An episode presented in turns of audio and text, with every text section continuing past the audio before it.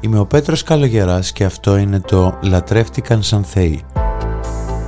Ένα podcast για τους ανθρώπους που είναι κάτι παραπάνω από θρύλοι, τους ανθρώπους τους οποίους ο κόσμος λάτρεψε σαν θεούς. Καλησπέρα σας φίλες και φίλοι, είναι το podcast «Λατρεύτηκαν σαν θεοί» με τον ε, Πέτρο Καλογερά.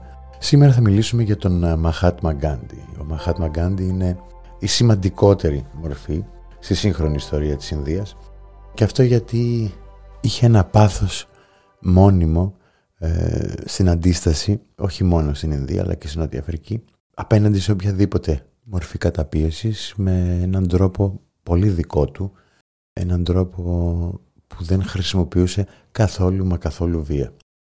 Οι Ινδοί τον θεωρούν πατέρα του έθνους τους καθώς το έθνος τους, το κράτος τους βασικά όχι το έθνος τους, ε, δημιουργήθηκε με τεράστια συμβολή του Μαχάτ Μαγκάντι και μέχρι σήμερα στη χώρα του λατρεύεται σαν Θεός.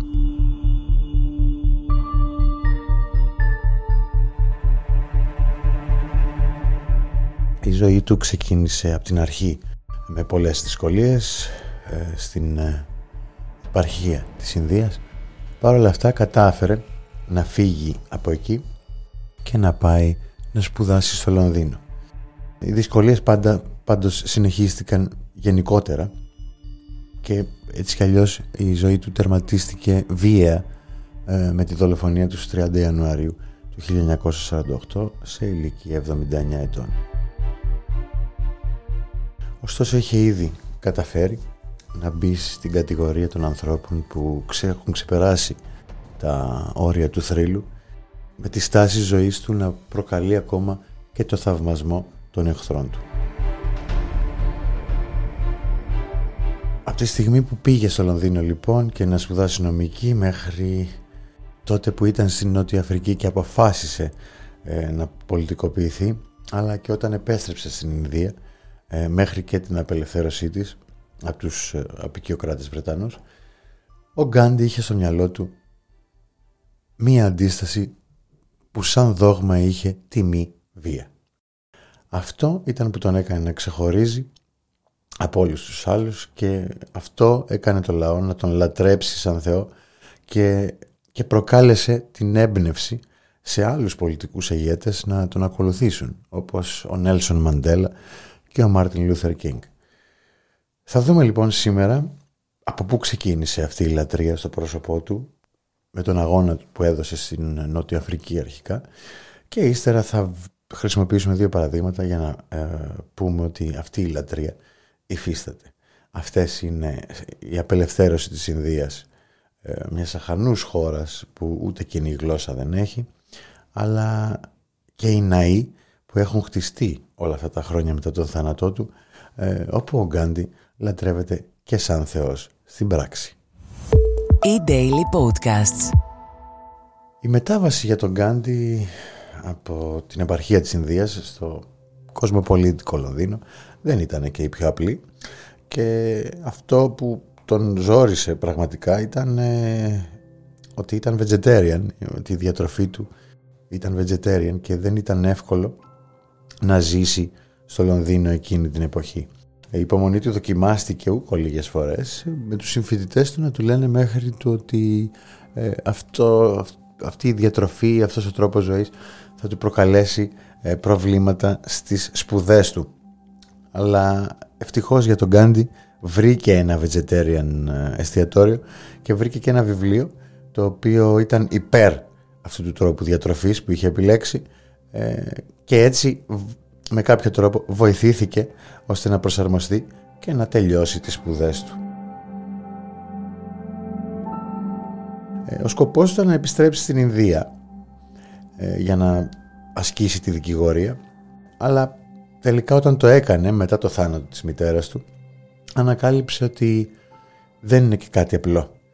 Οπότε με βαριά καρδιά αποφάσισε να δεχτεί μια δουλειά ε, δικηγόρου ε, στη Νότια Αφρική όπου οι Ινδοί ήταν εκατομμύρια και συνεχίζουν μέχρι σήμερα και να είναι οπότε το είδε ως μια ευκαιρία έστω και εκεί να ασκήσει το επάγγελμά του ε, Παρ' όλα αυτά δεν άργησε να μάθει στην πράξη πάντα, για τον ακραίο φιλετικό διαχωρισμό και ρατσισμό που ίσχυε στη χώρα της Νοτιού Αφρικής.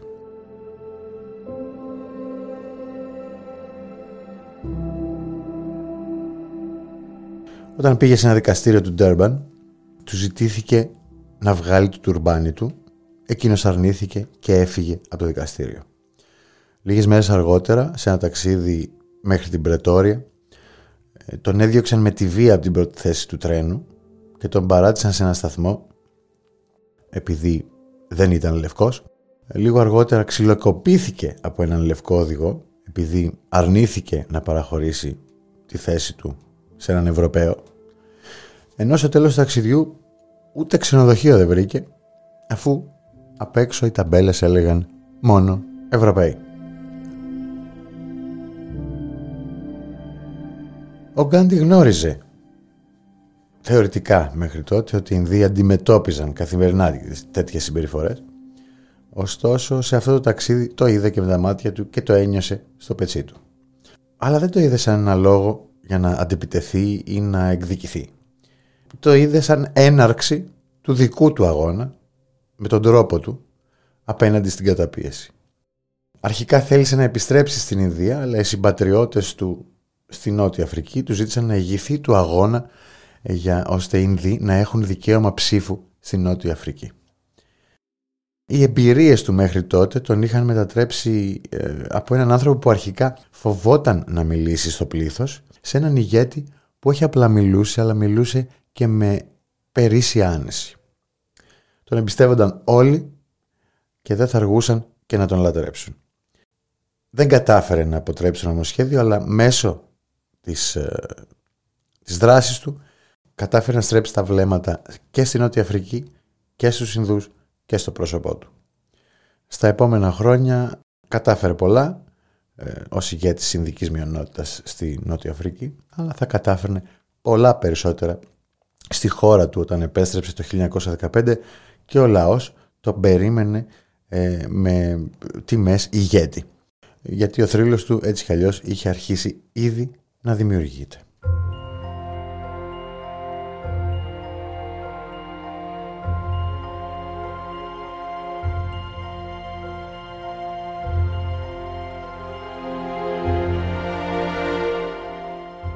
Τα πέντε του πρώτα χρόνια στην ε, Ινδία δεν ε, πολιτικοποιήθηκε πολύ, ούτε αντιστάθηκε πολύ στις Βρετανικές αρχές, αλλά μετά το 1919 και τη σφαγή 400 ε, συμπατριωτών του και την επιβολή στρατιωτικού νόμου, αποφάσισε να, να ενεργοποιηθεί περισσότερο.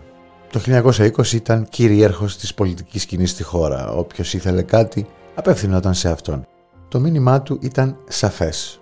Δεν είναι τα βρετανικά όπλα, αλλά οι αδυναμίες των Ινδών που κρατάνε τη χώρα κάτω από το ζυγό. Με αυτόν τον τρόπο πήρε σάρκα και οστά η πολιτική της μη βίας και το κίνημα της μη συνεργασίας. Αυτό περιλάμβανε ένα μποϊκοτάζ των βρετανικών προϊόντων, αλλά και μποϊκοτάζ των ε, υπηρεσιών και των οργανισμών τους οποίους διαχειρίζονταν οι Βρετανοί, όπως ήταν η νομοθετική εξουσία, τα δικαστήρια, τα γραφεία και τα σχολεία, με, τους, με τον Γκάντι να καλεί τους Ινδούς να μην συμμετέχουν σε τίποτα από όλα αυτά. Αυτό το κίνημα λοιπόν έδωσε τον ηλεκτρισμό που έλειπε από, τους, ε, από την Ινδία και αναστάτωσε πολύ τους Βρετανούς καθώς ήταν πρωτόγνωρο, όχι μόνο για αυτούς, αλλά γενικά κάποιος να αντιστέκεται χωρίς να ε, ασκεί καμία απολύτως βία. Οι συλλήψεις ήταν πάμπολες για, παρα, για παραβάσεις νόμων, απλές παραβάσεις νόμων, αλλά οι Βρετανοί έβλεπαν προς έκπληξή τους τους Ινδούς να στηβάζονται στις φυλακές χαμογελώντας. Και ο Γκάντι δεν μπήκε λίγες φορές φυλακή. Οι, οι Άγγλοι, οι Βρετανοί έψαχναν συνέχεια λόγους για να τον συλλαμβάνουν. Ε, στην αρχή μπήκε για δύο χρόνια και όταν βγήκε το πολιτικό τοπίο είχε λίγο αλλάξει. Οι συμπατριώτες του δεν τον ξέχασαν, αλλά ήταν λίγο πιο φανατικοί, δεν είχαν ευκαιρία να αντιδρούν με βίαιους τρόπους. Και τότε ο Γκάντι ξεκίνησε τις απεργίες πείνας του. τις νηστείες όπως έλεγε ο ίδιος και εκείνη τη, τη φορά ήταν μία από τις μεγαλύτερες καθώς διήρκησε τρεις εβδομάδες μέχρι να πιστούν οι Ινδοί να επιστρέψουν στην πολιτική της μη βίας.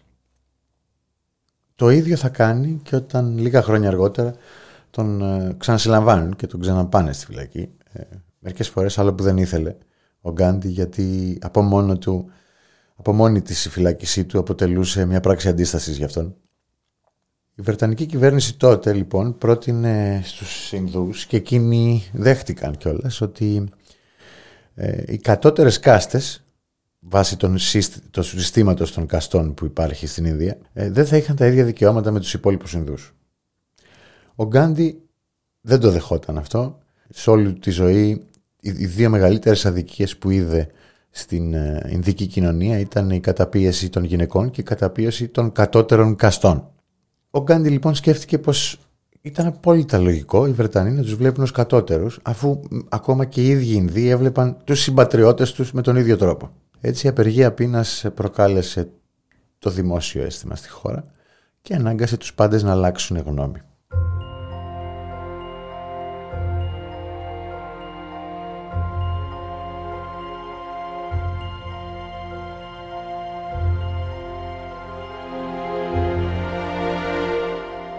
Μετά το τέλος του δεύτερου παγκοσμίου πολέμου είχε έρθει η ώρα για να διαπραγματευτεί η Ινδία την ανεξαρτησία της με τους Βρετανούς. Ωστόσο, το διέρη και βασίλευε των Βρετανών είχε δουλέψει ήδη.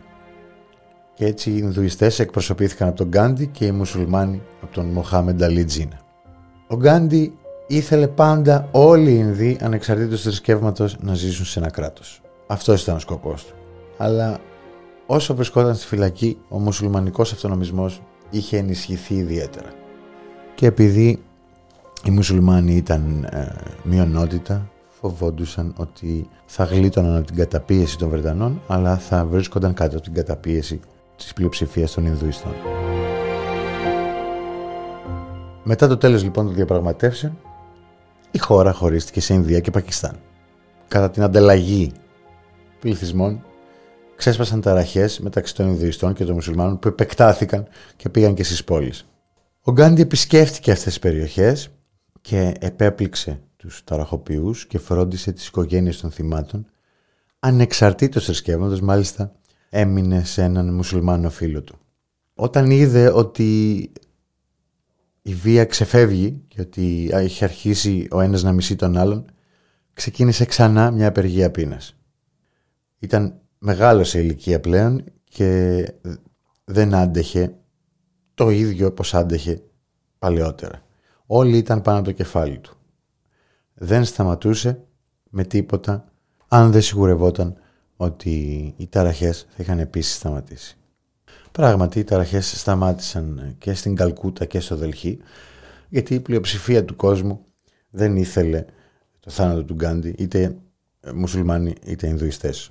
Ωστόσο υπήρχε, υπήρχαν και κάποιοι οι οποίοι ε, είδαν τη στάση του αρνητικά και γι' αυτό δημιούργησε εχθρούς και στα δύο στρατόπεδα. Η Ινδία ήταν ελεύθερη πλέον, αλλά ο Γκάντι δεν ήταν ευχαριστημένος γιατί δεν ξεπέρασε ποτέ το γεγονός ότι η χώρα χωρίστηκε στα δύο. Αλλά είχε καταφέρει κάτι τεράστιο. Την ειρηνική αποχώρηση των Βρετανών ύστερα από 400 χρόνια κατοχής, χαρίζοντας επιτέλους, βάζοντας μάλλον το λιθαράκι του για να ε, φτιάξουν αυτός και οι συμπατριώτες του τη δική τους χώρα.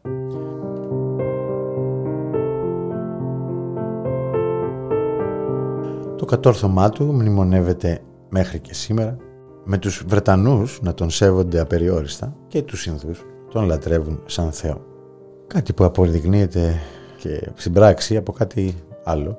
Να πούμε πρώτα ότι το όνομα Μαχάτμα δεν ήταν το πραγματικό του όνομα, γεννήθηκε ως ε, Μοχάντας Καραμτσάντ Γκάντι, αλλά του δόθηκε το όνομα Μαχάτμα, η ένδειξη απεριόριστο σεβασμού αφού στα σανσκριτικά σημαίνει μεγάλη ψυχή.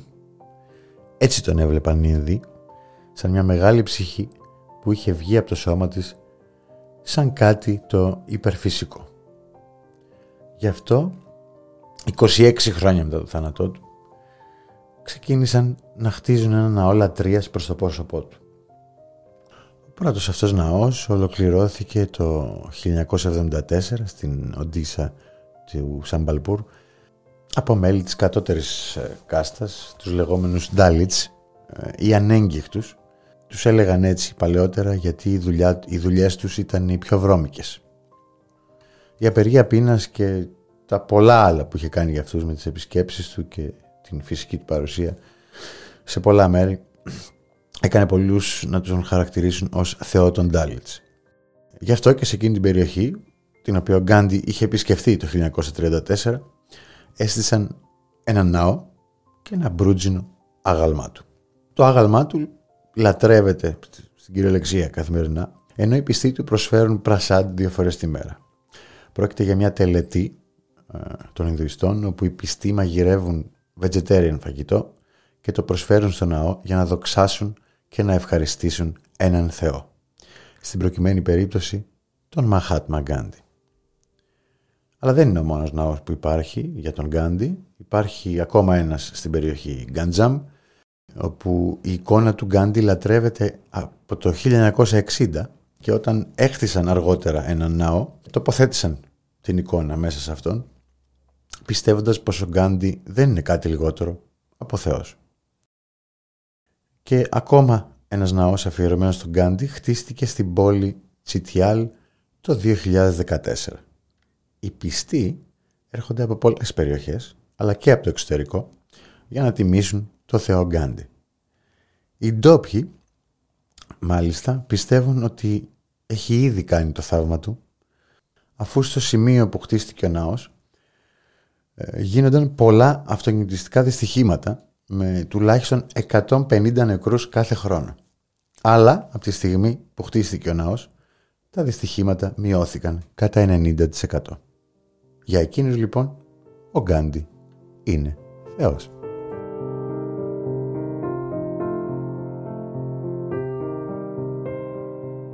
Το νήμα της ζωής του Μαχάτμα Γκάντι κόπηκε λίγο πριν πάει να συναντήσει τον Τζίνα στο Πακιστάν. Ένας φανατικός Ινδουιστής βρέθηκε μπροστά του, ανάμεσα στο πλήθος, και τον πυροβόλησε τρεις φορές.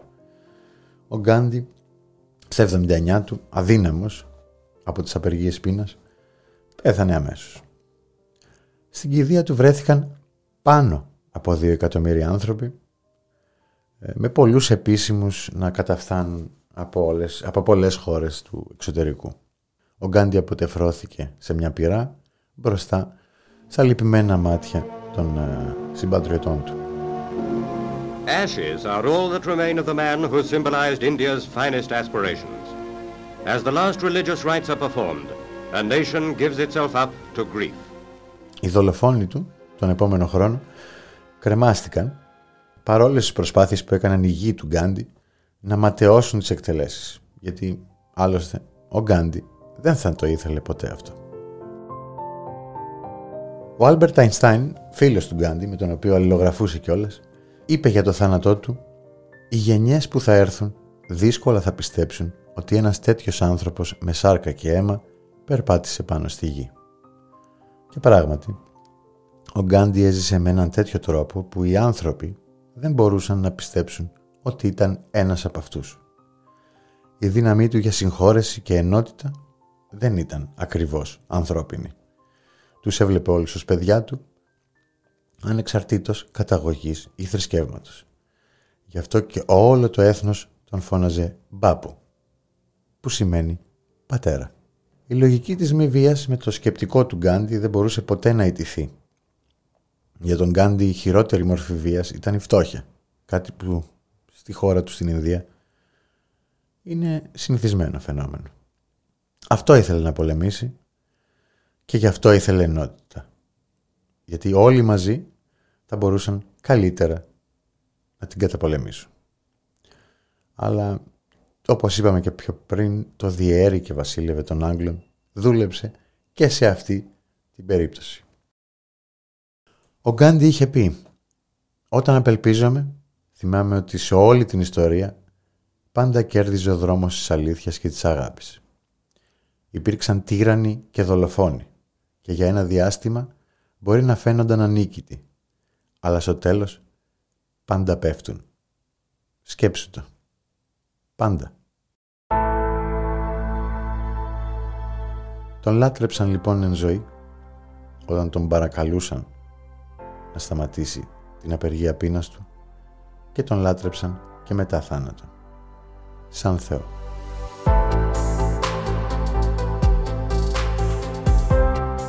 Αυτός ήταν ο Μαχάτ Μαγκάντι, ο άνθρωπος που ήφαινε τα δικά του ρούχα, ο άνθρωπος που έδιωχνε τους υπηρέτες για να σερβίρει ο ίδιος, ο άνθρωπος που αγάπησε τους συμπατριώτες του όσο κανένας άλλος, ο άνθρωπος που ονειρεύτηκε μια Ινδία ενωμένη και όχι φτωχή.